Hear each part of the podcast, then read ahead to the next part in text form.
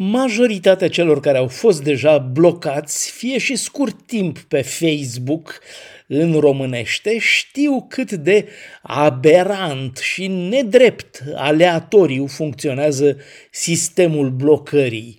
În România, cu atât mai puțin în Republica Moldova, încă n-a fost lansată o anchetă oficială asupra metodelor moderării pe Facebook. Dar iată că în Bulgaria mai mulți jurnaliști și activiști pro-democrație inclusiv branșa locală a organizației OCCRP, Organized Crime and Corruption Reporting Project, au anchetat asupra felului în care conturile de Facebook sunt suspendate în mod repetat din motive frivole, superficiale sau neverosimile.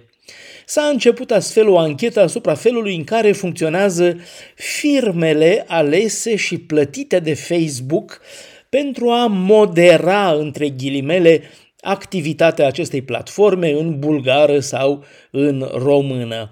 La Sofia, în Bulgaria, se pregătesc proteste împotriva Facebook, organizate de structuri civice aflate la originea manifestațiilor antiguvernamentale și din anul 2020 împotriva guvernului primului ministru Boico Borisov.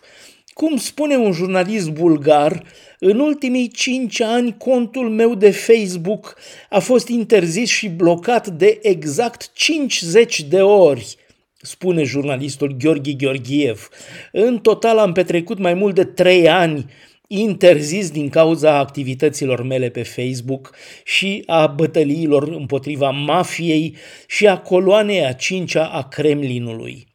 Între timp, Partidul Pro-European Bulgaria Democrată a cerut ca firma care se ocupă de medierea Facebook în Bulgaria să fie audiată în Parlament. Motivele sunt aceleași, plângeri frecvente din partea utilizatorilor din cauza faptului că paginile și conturile sunt interzise arbitrar și ilegal, așa încât s-a mers și mai departe și s-a închetat în Bulgaria asupra organizației și a structurilor care se ocupă de moderarea, între ghilimele, a activității și plângerilor pe Facebook. Și s-a găsit că firma Telus International Bulgaria, un contractant terț care furnizează servicii de moderare firmei Facebook, promovează sau tolerează voci anti-europene și pro-Kremlin, dar reduce la tăcere conținutul anti-Putin sau care favorizează Ucraina. Asta nu înseamnă că Facebook America, compania mamă, știe toate astea sau că ar încuraja.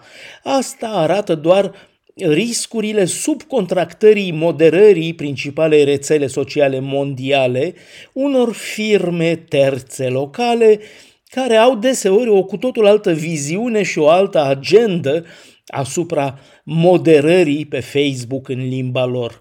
Desigur, vor fi întotdeauna voci care vor spune că ești tu paranoic, crezând că Facebook te-a blocat pentru că ai folosit un cuvânt urât, iar nu pentru că tu colaborezi cu Europa Liberă.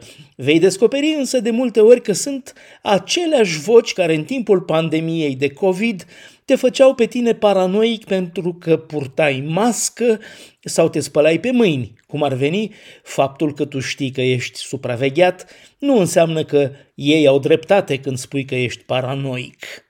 Bruxelles, Dan Alexe pentru Radio Europa Liberă.